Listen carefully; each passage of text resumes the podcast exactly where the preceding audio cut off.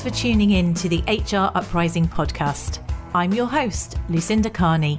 The HR Uprising is focused on helping forward thinking people professionals deliver real lasting value in their organisations. I'm a chartered psychologist, speaker, and trainer, and recently authored the best selling business book, How to Be a Change Superhero.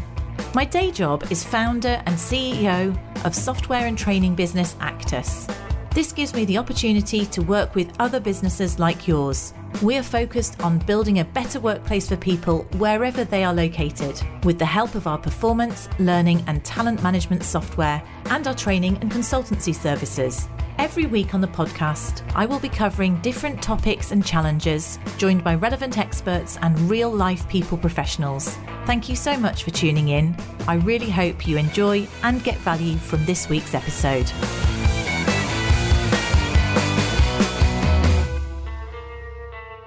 And welcome to this week's HR Uprising podcast. Now, this week, we're going to drill into a topic which I have to say um, is a mystery to me. So I'm absolutely delighted that I've got Brandon Stevens here to talk to me about AI and HR. Is it a friend? Is it a foe? Uh, Brandon is the founder and CEO of Scouter. And I guess they it defines what they do there as the happy marriage of data science and behavioral science. Behavioral science to you and I is kind of psychology, but I think I'm going to hand to you, Brandon, to introduce yourself and give us a little bit of your background and what Scouter is, rather than me try and clumsily explain it. So, welcome to the HR Uprising podcast. Thank you, Lucinda, and thank you for having me. Uh, and I hope all is well with you and your audience. Thank you. So yeah, so I'm I'm Brandon Stevens, uh, founder CEO of, of Scouter. Uh, uh, my business partner is Dr. Michael Campion. He is a behavioral scientist uh, with a PhD in, in uh, human resources and behavioral science. Uh, uh, rest of our team is David Nason, is our CTO. We have people in customer success and and people, more people in data scientists and behavioral scientists assisting us along this journey. what we do essentially is we combine behavioral scientists, behavioral science with data science, and we can we can we create these internal talent marketplaces for organizations. So it's switching from a position-based model to a skills-based model, allowing for a much more efficient process and not only talent mobility internally, but also how organizations recruit. But at a higher level, how organizations and individuals actually see each other and what the opportunity truly is. And so this is basically a, a sort of a foundation of where the industry is going. And uh, that is essentially what we do at Scouter. So we say uh, so I can, I can understand the value of moving from a sort of position based approach to a skill based approach. How does that fit in? Because obviously the purpose of this is with ai and we were talking about earlier off camera weren't we about um, how ai sometimes uses a marketing piece as opposed to how does it really fit? What do we even mean when we're talking about ai so do you want to take us back a bit and, and link that together for us it's a great question. Uh, and it's often, you're right, AI is often used in uh, this industry and many other industries as well as sort of a buzzword, a marketing word. Uh, and, and, let's go back and let's think about what AI actually is artificial intelligence, right? There's subsets of it. But uh, we'll, we'll kind of split this off in two ways. Number one is sort of starting with decision tree or decision tree logic, right? So your inputs are critically important. Uh, and the other branch of that uh, would be essentially the argument, uh, the Chinese room argument, if you will, of the difference between syntax and semantics. And, and what that actually means is can a machine or an AI system actually think? Can it be predictive in nature? Well, the reality is that the short answer is uh, sometimes, right? Uh, most AI, if you will, and human resource or human resources is based off of descriptive data and so it doesn't have the capability to really be predictive. So think of keyword matching and buzzword matching between a job description and a resume. Um, there's not a lot of likelihood, if you will, that those systems can be predictive and therefore prescriptive in nature. And and there, there therein lies the issue of AI and not only human resources but many other systems is its ability to be predictive. And can uh, I just, Brandon? Can I just um, just check out that? So so um, uh, with, as in predictive of performance. Um, I mean, I guess it, it, it's going to match that if someone, it's almost like um, SEO, isn't it? And uh, you know, so if, if a, a candidate has has chucked lots of buzzwords into their CV, then it is going to predict that they might get an interview, but it's not going to predict that their they're going to be a high performer or good at the job. Is that what you're meaning? That, that's absolutely correct. Yeah, right. you may be you may be able uh, and think of this sort of visually as say hard skills being the nucleus, the center of this sort of graphic, right? So hard skills, um, in other words, Python to Ruby, or say you know Google Sheets versus uh, Microsoft Excel, or you know marketing analytics versus uh, marketing statistics, or, or maybe uh, project versus product man. So there are all these things in hard skills yeah. that are that are sometimes easy to sort of match, right? If you, of, of course, a one-to-one match means that you have an exact match, but the, the there's an inability in these systems to understand transferability and correlations. In other words, some skills are similar to other skills, but not exact. And so think of that as sort of the centerpiece here. Uh, can you actually do the work? Uh, and then think of, say, a, another circle around that nucleus of, of uh, what we would refer to as the behavioral or the soft skills. And then around that, you would think about performance review. Those could be peer, could be manager, could be professor, teacher. So it's the way this these inputs need to come together for AI to truly work in the human resources world. That, that's the first the first key. Uh, the second key is the administrator and the hiring manager need to be trained, in this case, upskilled or reskilled in how to understand and use this data. And then you not only have to know how to understand and use the data, but you've got to understand how to make it safe, right? In order to get participation from all parties, it needs to be used correctly inside of the organization. So all of these things have to happen really simultaneously in some degree for this to work. And that is in the current model is I can't I'll use some hyperbole here, but it's really not happening as a standard operating procedure, if you will, in the industry. So is AI real? Um, in the macro, yes, it's very real. Obviously, the large language models that are you seeing that today, like GPT and Chat GPT, they've been around for years, by the way, but these are sort of the latest and greatest. And those elements of AI will almost certainly change search and the way search engines work and the way we acquire knowledge. So those are going to have deeply profound impacts on our computer science world, especially what we how we use the internet, how we achieve certain tasks in the organization. But that has little impact on how organizations and individuals actually see each other. Okay. And so, so hang on a minute. So I'm still because this is all something that is a little bit jargony for me. So I'm just trying to. So yeah. so far, what I, what I follow is the the way in which, on the whole, the example that we've used that um, we might be using AI for in HR would be maybe about saving some time in terms of recruitment, about matching things. And I can see how you might do that internally, possibly as well with skills if you've captured stuff. So you're in theory matching things, but you're also explaining that it's kind of riddled with danger because um, it, it, the, it, the machine might muddle up two similar things, you know, your Google Sheets or project management, product manager, they're not exactly the same skills or talents necessarily. Um, and, and also people might not be trained. So there's, there's risks in terms of it being done safely. And, and I suppose I was just wanted to refer back one of the risks that I remember someone talking about. Um, and again, I'm thinking in recruitment, and I'm interested to know where else in a moment where else AI might fit in HR. And they were saying that in terms of sort of things like diversity or male female, or if you look at any of the things that it can only create patterns from previous data. So if we've only ever recruited person people of a certain demographic into a role and then we're trying to match that again then we're going to carry on almost reducing our diversity rather than increasing it. So that was one of the other worries that i've been told about it. Um, but again it's in selection that's in terms of selection. So you're nodding that is that would be another sort of watch out for you. Yes uh, you have to be careful. Uh, you so th- this goes back to how we program these models right? They're they're right AI, people think that AI replaces the human, and in certain tasks, it can replace what a human does. It, it, it, essentially changes the very nature of the seat of the administrator using it, right? You become more of an analyst than you are an administrator. And this is an important differentiation. But to answer your question uh, and your point uh, directly, yeah, this, this goes back to inputs and training the models, whether you're creating an internal marketplace or whether you're creating uh, combined with creating maybe a workflow efficiency model, right? You know, matching thousands of applicants at one time can help you understand where you should be focused. But these existing models are pretty much, again, still using keyword matching and some yeah. Bayesian math matching.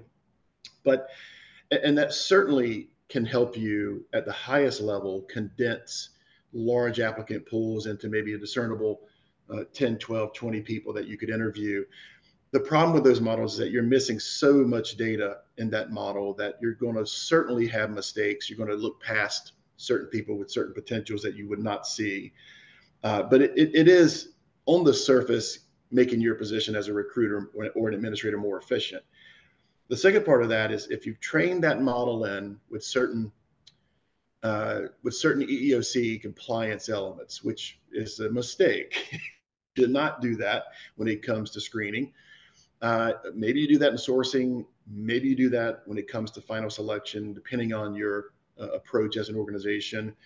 But if you're training the, the, those data points into the model, you're almost certainly going to create bias within that, within those outcomes. And and this is a problem, right? This has been a, I think that behind the movement of DEI, the intentions are well. I think the problem is the way this has been done. This is this dates back to the 70s with affirmative action as well, by mm-hmm. the way. This is not necessarily a new movement, uh, but now we have technology that was obviously not in play 40, 50 years ago. And so we have to be careful uh, from management to administration, how we train these models internally. Number one. Number two, we need to consistently audit these algorithms just to make sure. And that is more of the administrative or descriptive data piece, right? Descriptive data is more administrative data, who you are, your name, your background, you know, maybe it's gender, ethnicity, race, whatever the case may be. That is more descriptive data that is not prescriptive data or predictive data, rather, excuse me. Predictive data is data that gives you intelligence to be able to make decisions based off potential. Here's the likelihood that these people will perform with this team manager in position. And prescriptive data, sort of the byproduct of that is actionable insights. And that, for the most part, that predictive and prescriptive element of existing AI in HR is not very well founded, right? The foundations of inputs are not there. You cannot get there with simply just doing resumes and job descriptions. It is nowhere so, near. Yeah, it's nowhere near enough information to be able to be predictive. So what you're saying is that so currently the way when we're talking about AI in HR, it tends not to provide prescriptive or predictive data. What kind of data is it providing then? Descriptive data. You will get mostly yeah, you'll get mostly the ability to at least peer into uh, who someone is, you know, maybe their hard skills, right? Because if you combine what you assumed in recruiting and onboarding to what you're seeing in performance, acclimation, productivity, morale, et cetera, you can start to see these gaps if they're there. The, the problem is sometimes that's too late and the other problem is, even when you see that there's an issue, you don't have the data to be able to correct those issues, right? Sometimes you're lucky, Lucinda. Sometimes the organization gets really lucky uh, and they understand over time that there is another opportunity within the organization for this person. Most times, the individual, once this data is realized, uh, they begin to look elsewhere. And this is one of the foundational issues in the way organizations and individuals see each other. And so it's really important uh, that you understand inputs are key. You cannot really use AI in a predictive way until you master your inputs. And those so, inputs are, yeah, go ahead. I'm sorry. Yeah, sorry, no, that's fine. So it, it, I, I, was, I obviously come back to your point if it, if it takes you off here, but I suppose I was just thinking, so again, we're sticking with recruitment at the moment. If I go back to um, old school recruitment without just you know AI or descriptive data. I mean, there's recruiting people interviews for for example have always been known to be poor predictors of performance that's why you have things like competency based interviews to do well to be able to actually um, try to be more predictive. So i suppose the question there again we're sticking i guess in this sort of more talent management talent, talent acquisition area. Um, is the ai even the descriptive approach better or worse than let's say uh, an old school approach with a, an assessment center or something or humans yeah it's a good question so it just simply mimics it, it becomes an efficiency tool right it condenses the yeah. time it takes to go from point a to point b i'm not so sure that it becomes any more predictive uh, it is still certainly descriptive. Competency tests, if you will, uh, assessments, you have to be careful how they're being used, right? This is an issue. Uh, another part of what's going on in the industry is that we've gone for decades, we've had this sort of unilateral qualification model. In other words, the job seeker or the applicant or the candidate has to qualify for the organization. Well, in reality, it should be bilateral. You should be qualifying for each other. Yeah. And so when you do competency testing, it's com- almost completely one sided, it's mm-hmm. almost completely unilateral. And th- this is a problem, right? There's nothing wrong with understanding someone's ability as is. But environment, by the way, is the biggest indicate or the, the, uh, low morale or low pro- productivity within the team are direct results of environment. Mm. And so this goes back into the argument of inputs. You can't just have the hard skill or the competency input. You have to also have the behavioral, the psychometric sides of this.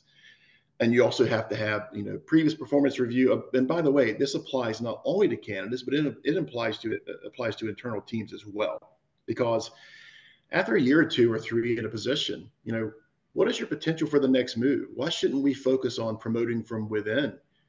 and backfilling those seats with either mm-hmm. someone internally or maybe someone externally. But but again, being being engaged with and measured in the exact same way. And so the the elements of competency testing are a good start, but they are by no means should they be the final predictor of what the, which decision you should make as a as an organization. And by the way, those insights should also be shared equally with the actual employee and or uh, candidate it's important that you establish transparency and fairness in this model. Mm. And so it, this is where the industry's headed, and, and I think long overdue. And that again fits with maybe using psychometric. You you wouldn't you, you would give you would ask questions against you'd share it, you'd see whether the individual agrees with whatever it is that has been um, basically yeah. has come out of that report. So so talking then if moving away from certainly the the recruitment bit, although I can hear you're talking about talent in talent and, and career pathways and career development, which is quite a, a key pain point for many of our listeners. Um, I imagine that you can use this sort of thing there, it looks like that's almost the foundation of what Scouter is, is about. But can you get beyond descriptive? Can you actually get into predictive in the, those areas? It's a great question, and it's a challenge that we see every day is number one, establishing the trust within the organization to make this transition, and then upskilling, reskilling the individual administrators as well as hiring managers to be able to make this transition. It has to be a more comprehensive shift, right? It can it can it can happen almost immediately within 30 to 90 days, but it really has to be an all-in approach. So certainly, Lucinda, we see a challenge and some pushback from the incumbent models, and that's understandable, right? You know, some people have been trained and, and have been doing things a certain way for a long time. We understand that, uh, and you, it, which is why you can't plug this in as an add-on. You know, if so you do, you, could you could you when you're saying um, they push back from traditional modules mo- models could you give us an example? Because it's quite uh, maybe a specific example of what you're suggesting versus what people are doing just to bring it to life a little bit. Uh, an example of yes so, so yeah what you're describing so, here. So say let's just say uh, abc company here in the us has been using a combination uh, so they've got three recruiters say 150 people they've got an hr director uh, they've got three recruiters. They use vendor recruiting as well, maybe for their higher end knowledge positions, more senior level knowledge positions.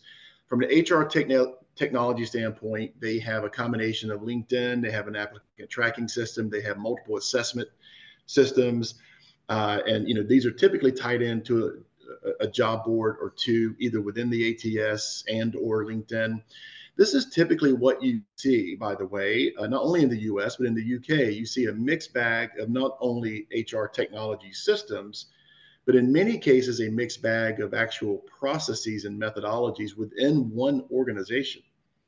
Some of that is the way, or either previous training mixed with a lack of training internally, but also more fundamentally, uh, you don't know what you don't know, right? You know, if you yeah. don't know these systems are out there, you don't know that this is happening, uh, then you really you really go with what you know and what you're comfortable with.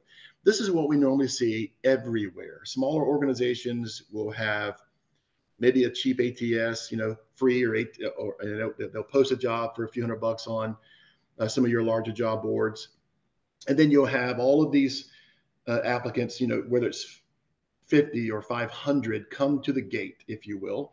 Uh, and those people are interested. They're also searching elsewhere, but they also, in the time that you've posted that position, you're in a very finite bubble in terms of applicable talent. So you're only seeing a small percentage of what's there, and you're only seeing it based off resume. And so all of a sudden, the burden of sort of screening and matching and presentation is on this administrative team takes them weeks and sometimes months to do. You're also simultaneously losing applicants along the way because of that yeah. time frame. Yeah. So what what happens is you can't plug in a model like say for example Scouter, and I don't want to plug Scouter here, but, but you can't plug in this new model of inside out talent marketplace as just one sort of segment in the process. It in and of itself becomes a new process from inside out, start to finish, end to end. And so it's very difficult for someone who is busy day to day. And I listen, I have a lot of respect for really good recruiting and people in human resources. They work very hard. They never get the credit they deserve.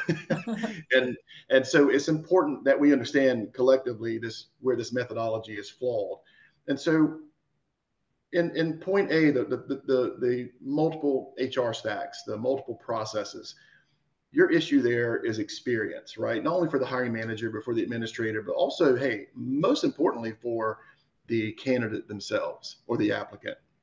That experience, if you survey a thousand people in the UK or in the US and you ask them about their job search experience, I'd be willing to bet you that well over 90% will give it unfavorable responses. Yeah. Furthermore, you look at the survey done in the U.S. around 2018. I, I can't remember exactly. Uh, uh, I'll send this to you, but there was over 100,000 people polled, and over 70% of those people indicated that their last job, in many cases their first or second job out of school, they felt as they left that position that they made a mistake. Right. So this is a deeply entrenched methodical problem. You have a lack of quality inputs to even be able to have effective artificial intelligence you have a lack of training in this new world at the administrator level. Uh, and by the way, therein lies a wonderful opportunity to create career, a career trajectory, a different path for people in human resources. This is a, this can allow you to become an analyst, consultant, sort of a customer experience model as opposed to an administrator. This is a big deal. But the, the problem in, in this industry uh, is currently the shift you know, convincing companies, number one, that this is going to work. Number two, of how to transition into this new model in the human resources department. It's not just human resources. Every single manager has to buy in as well. And so uh, this is tricky, right? But every disruption, every transformation, a major in industry transformation happens this way. And so we've seen this happening for years. And you have to go back to what I refer to as first principles thinking, right? What are the root causes and these poor experiences for workers, for employees, for job seekers and applicants, candidates, and also hiring managers? What is the root cause? Well, it is the methodology and it's also the actual systems in place currently. And so you cannot uh, you cannot put a band-aid on this and truly fix it. And also simultaneously, any AI that is true AI, machine learning, natural language processing, will not work until this uh, methodology is is uh, transformed. And so, it, even if you're missing the appropriate data that's only descriptive, if it's not used properly, if the administrators are not using it properly, it's not likely to work. In fact, we go back to where we started earlier. It creates biases. And by the way, biases are not only gender and race and ethnicity and those types of things. There are many, many other biases in hiring yeah. as well. And what happens at the administrative and hiring manager seat, you not only have your biases, but as a collective team, you start to develop confirmation biases. And so you're driving certain things in a certain way.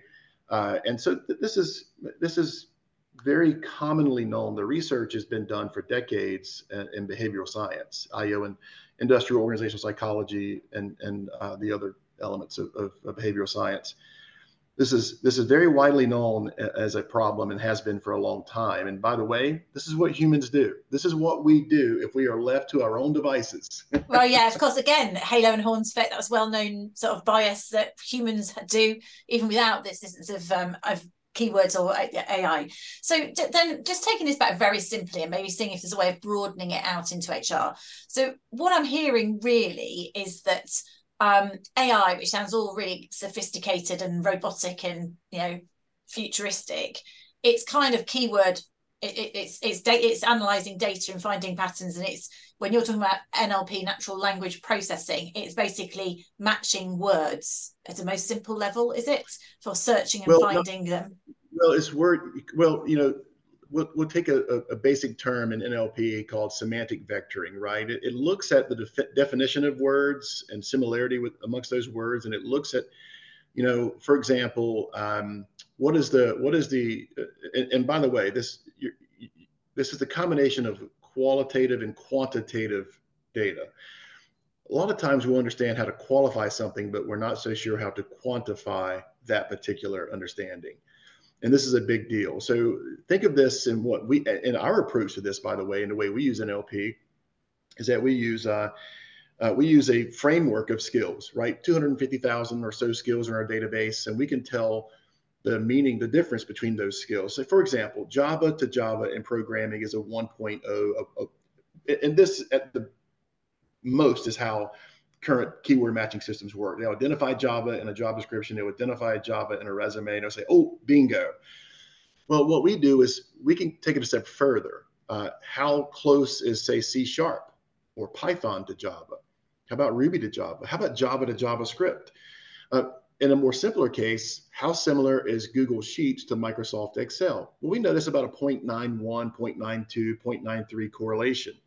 So as you're structuring the quantitative data around words, skills, phrases, acronyms, it allows you to be able to understand how likely someone, even with different skills, is able to come into this position and vice versa. So it's how transferable then, those skills might that's be. That's right. It's the transferable piece, the correlation piece. And so semantic vectoring started with systems like Word2Vec and BERT roughly 10 years ago. Uh, and they've just simply gotten much more powerful and much more, much better where you've got GPT four and and beyond, and you know obviously the most popular one now is Chat GPT. Uh, th- these are systems that are starting to understand semantics, and this is a huge pivot. So for decades, we have been teaching humans the language of machines, computers, and coding. And over the past decade, you've had this rise of a transition where you're actually teaching machines the language of humans.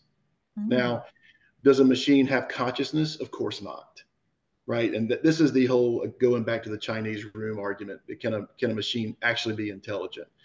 Well, from a bare approach to what intelligent means, the short answer is yes. But does it understand the sort of context of the language? And that's where NLP is starting to come in. And by the way, that's also what's allowing for the combination of skills correlations and then layering in behavioral science and soft skills because soft, your soft skills and the environment you're in has a massive impact on your ability to acclimate and grow and learn and improve in those seats. So you, you cannot, in the current system, you do not have a, a lot of quantifiable data around these soft skills and the environmental or behavioral elements within teams culture, if you will. So team culture is really the expectations you have of each other in the team and, and can you get those through? You, can you see that you would be able to get those through AI, Brandon? Yeah. Well, well, you, again, we have an input problem. So the yeah. organization, uh, the, this is where market the marketplace model is going to come in, and essentially wipe out job boards and ATSs. I, I'm I'm absolutely convinced of this because once you bring in a marketplace model, then all stakeholders are measured on a completely different standard, a higher standard of engagement. See, this is the key is changing the engagement piece. So why can't we put the interviews up front and take that data and create these new level profiles, which is what we do. And that way, the actual machine learning or the NLP can do its job much more accurately. So what but do you mean by that? Sorry, I don't I don't understand. By putting the interview up front, what would what are you actually doing then? How... Really? So yeah, that's a great question. I, am sorry to throw that in there uh, without a better explanation. So uh, the current model is you create a job description, you post that job description in many different formats, however however it may be, and then uh, the individuals they create a resume. Now, the resume and the job description have been around for well over 100 years. The only thing that's changed is how we see them, right? It went from newspaper postings to mailing in your resume to faxing in your resume to the digital transformation of the mid 90s to everything becoming web based. And so, uh, but really the documentation has not changed. So, in order to fix this, you have to start by changing the very nature of what an opportunity looks like it's not just a job description with a bunch of fancy keywords from the employer. It's really here's what the team, manager, and position actually look like as an opportunity. And in order to do that, you have to break it down from a KSA or a knowledge, skills, and abilities section. Then you have to go into team culture dynamics and work style dy- dynamics. And, and that is how you start to recreate a new level of profile. And so, so you're uh, profiling the business or the team um, yeah, to sort of sell, it's like selling back the organization to the individual so they can see if there's a match between their values right. and the company's values, for argument's that's sake. Right. It's, it's, that's, that's exactly right. It starts inside out. You, you, you essentially reevaluate every team and manager because you, you have a subset there. You have an organization, you know, this is who we are, what we do, you know, our products and services, where we are, et cetera. Uh, and then you have basically teams and within each team, say sales and technology and human resources, et cetera, you have team culture. And then in each position, you have certain work styles that perform better in some positions. And, and, and for example, uh, in a solutions architect or an engineer, you want that person to maybe more administrative, I'm sorry, more innovative. So in the in the problem solving section of work mm-hmm. styles, mm-hmm. the innovator versus the optimizer is a big deal. Many companies get this wrong. And so the innovator from a stylistic point of view, prefers to be in the problem early on, identifying the issue, creating a solution, building that solution, et cetera. And then the optimizer prefers to be in the back end of that, is administrating uh, and reporting, if you will. These are two very different people that are mm-hmm. often interchanged in seats. Mm-hmm. This creates a massive issue in certain seats. Like, for example, the, the innovator uh, software engineer uh, and then you have or solutions architect, and then you have the QA or the test engineer is more of an optimizer. Now, it doesn't mean that over time that optimizer can't become an innovator. They almost certainly can in the right environment. But Lucinda, if you don't know these things as an individual and an organization, how can you possibly get there with any real efficiency?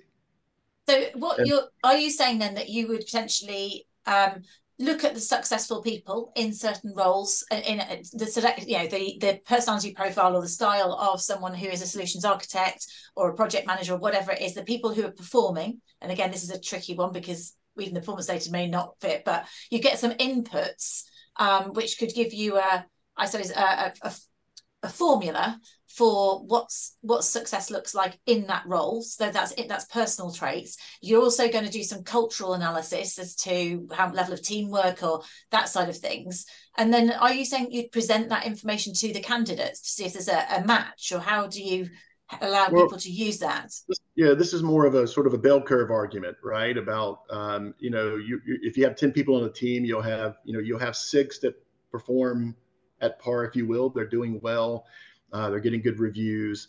You'll maybe have one or two that are sort of exceeding, in some cases, quite far any necessary quota or expectation, and you'll have one or two on the other side of that that aren't, aren't meeting expectations at all. So I'd be careful using the outliers in the bell curve, right? Yes. You're always going to have those to a certain extent. You really want to pay attention more along the lines of the middle. You want to sta- you want yeah. to standardize the way you engage with each other, understanding that you're not likely to be able to change the high end versus the low end but you at least will have the data on causation and correlation around those elements. Uh, I, I, think once you raise the standardization of inputs, uh, you know, of a hiring manager, you know, establishing what team culture is, right? And there's certain very quantifiable measurements of this, right? We use eight and eight. So we use eight categories in team culture and eight categories in work style. And so, and, and, and again, those could be you know, you could sort of iterate those as you see fit as an organization.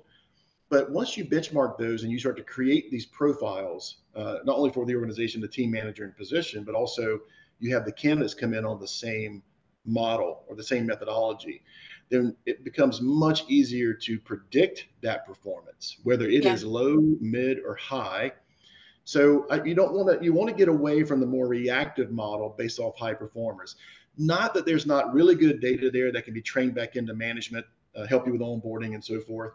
Uh, you're it's going to be almost impossible to ever change that bell curve model, right? You know, there's always going to be certain people that perform well in certain environments. But I will promise yeah. you, not just aptitude, right? It's not just aptitude. Those people typically are in the right style, cult, uh, team cultural match, and they're also in the right style for the role. But what you can do as an organization is have a better understanding that this is not just anecdotal information. There's actually really good data there to help an organization understand because what happens to high performers? They eventually leave. Mm. Well, what if you could understand how to promote them into other opportunities within the organization? Or, hey, what if you've taken that information and they do leave and they leave on good terms and they're, an advocate for your uh, organization for the rest of their career, but also in their absence, you're able to promote someone else there, or you have the data to be able to bring in and predict performance along the same lines. It, it, this has many, many, many uh, applications within an organization. Uh, and so it's important that we we start to, you know, AI again sort of as a, a, cover for the lack of this data, right? You know, these machines, if you will, don't don't understand human consciousness, and so they have right. no way they have no way of providing any real usable accurate data to predict performance in the current model and and i think of amazon's marketplace and what they did years ago to create a, a, much more analytical approach and a higher standardization of sort of what they call the digital storefront, right? If you're a seller in Amazon, you have to meet certain criteria.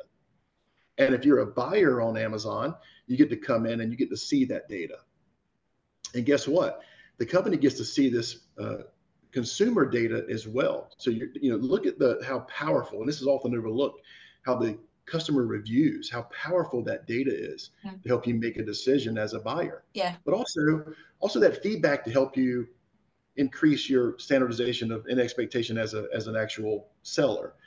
And so th- these marketplaces they work, but they only work with the right type of inputs and the right type of fairness and transaction, the, the, reporting and the the training of the user, so to speak. So this is there's no doubt this is what's coming to human resources to be able to fix these issues and time to hire quality of hire and by the way i know we don't have time today but there's a demographic element to this too that should deserve it deserves its own podcast time but the earlier demographic especially in the us uh, their expectations around experience are somewhat different than say my gen x was so the millennials and Gen Z have a different expectation of experience when it comes to work. And that that's above and beyond what we're seeing in hybrid work and white collar work and knowledge work. And we're seeing a more hybrid approach to how teams are coming together. And so um, the need for this type of data is just becoming increasingly more. Um, what's the difference? You, you say they have different expectation, as in they expect to have to get greater experience. They expect to be taken on with least less experience. What is it that they expect? they expect a more engaging experience, a more relational experience. I see. Right. Uh, a, be- they, a, better it, candidate it, experience. Yeah. yeah. They are not going to tolerate. Now, I'm using some hyperbole here to express a point, but they're not going to tolerate a 90 to 120 day time to hire fiasco. That that is that is so completely unnecessary today. Uh, not only that, but they're not going to tolerate the lack of insights and actionable data. You yeah. know, the younger demographic have a different expectation of experience. They come from a different world. They come from a much more engaged world. And again, not everyone's the same. I, I don't want to put everyone in one bucket, but the, my point is that the demographic challenge, not only are we producing less talent, if you will, uh, overall, uh, college graduates in, in, the U.S. is slightly declined, kind of peaked and stabilized around eight, seven, eight years ago, and you've seen steady decreases in the number of college graduates in the U.S. Uh, over the past four or five years. And so, And I, I don't know if that trend will continue, but it almost certainly, most likely will. So in the current model, it will not get easier for organizations to acquire and retain talent. talent. So it's it more will. and more important to do it this way. Yeah. yeah. Yeah. So in the interest in the interest of times, we're going over a little bit. So um, I feel like we've scratched the surface, haven't we? It's such a, big, a big topic, Brandon. Thank you very much uh, for that. But I do feel like I have underst- I, I understand more, but again, it scratched the surface. So I suppose just a, a final sort of question for our audience if they like I find this quite jargon like and and you know just about see it in terms of selection and recruitment, kind of get where you're coming from into the potential of using it, but the chances of having that data in their organization anytime soon, particularly if they're a smaller business, um, may not be the case. What would you recommend they do to educate themselves or to um, look at ways in which they can become more comfortable using AI? If you're an HR professional now, what would you do? Yeah, it's a great it's a great question. I would start to look at how to create an internal talent marketplace. How can we start to make this transition into looking inside out, creating more of a, a large skills model internally to allow us to not only see uh, what the potential of certain people are in one department, but across different departments, because there is a lot of transferable and correlative data you could acquire uh, to be able to do that. Uh, you have to introduce this and get buy-in, obviously, from leadership down to your employees. Um, but in HR, I always start to look at this because simultaneously, what this actually does as well is it consolidates your HR tech stack. Right? You in this yeah. model, you will not need multiple ATSs. You will not need multiple job boards. Uh, you will not need additional screening power. In fact, screening is built into these marketplaces, at least the way we do that and I would start to look at ways if you have a multi-person HR team uh, to simultaneously upskill, reskill them about what this means and how to use it. And so it's important that they understand what's coming. Uh, you don't have to make this decision immediately. Uh, you can start, and it's tricky to bring in assessments because assessments are typically, again, they're they're unilateral. Uh, assessments have to be uh, redefined, but I would audit. I would audit your entire HR stack process, and I would try to get any data I could and how effective those have been over the past 12, 24, 36 months. If you do not see a trajectory improvement, I would start to make this transformation uh, sooner than later. It's not that difficult to do. Organizations that create a sort of a skills model, uh, it does require a company like us to come in and help you build the framework of that, and then also help you understand how to train your managers and, and and uh, your administrators. But make no mistake, this will be standard procedure within the decade. Yeah. And I think uh, I think educating yourself around this as a human resource leader is is is the number one thing you should do is get a better understanding about what's coming and and uh, how to prepare for it. Um, and hey, if you want to reach out to us, you know we have uh, we have a behavioral scientist on staff. Uh, if, at bare minimum, we could help give you the sort of the framework to either start to do this yourself or to hire an organization uh, to come in and, and, help you do it as well. Again, this is not just the actual marketplace. This is a consolidation. It's upskilling and reskilling administrators. It all has to happen simultaneously. But the planning the planning phase can start by creating that strategy internally and understanding it so this whole analytics um, and being more analytical and um, in order to be more strategic all these things it, it, key skills moving out of administration to analytics is, is looking like a key uh, development area for those of us in, in these roles. Um, well the AI, yeah, the AI doesn't replace you by the way. I'm sorry Lucinda to interrupt no you, you need AI, to be able to interpret it don't you?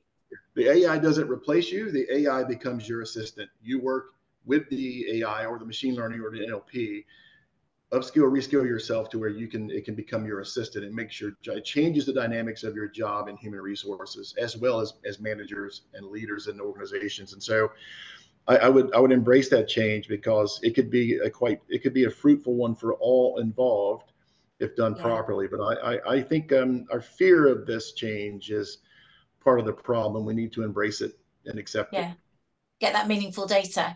Um, so Brandon Stevens, thank you so much for joining. I'm just, I, I've got your, I will put these up on the HR Uprising podcast page, um, but just to spell out for people if they want to go and look at what Scouter is. So it's literally spelled um, www.scout with an R on the end dot team. That's your main yep. site. Yeah. Yep. Um, and I'll and it's Brandon it's Brandon Stevens with a V as opposed to a PH. So hopefully they can look you up on LinkedIn as well if people want to reach out for you, Brandon. That's right. Yeah, we have scoutermarketplace.com for organizations. We have myscouter.com for job seekers. So any way we can be a resource, Lucinda, for you and your audience, please let us know. Uh, thank you so much for having me on today. I really appreciate the time and I hope I could I hope I brought value to your audience. Wonderful. Thank you so much, Brandon. I really hope you found this week's episode useful and enjoyable. If you did, perhaps you could recommend us to a friend or colleague, or give us a review on your platform of choice. It really helps new listeners to find us. Now, you can access links to any of the information mentioned in this show via the website www.hruprising.com. Further free resources are also available at www.actus.co.uk. There you can also find out more about our software and training solutions. Finally, why not join our LinkedIn group, The HR Uprising, to share ideas and collaborate with other like minded people professionals? Thank you for listening to the HR Uprising podcast.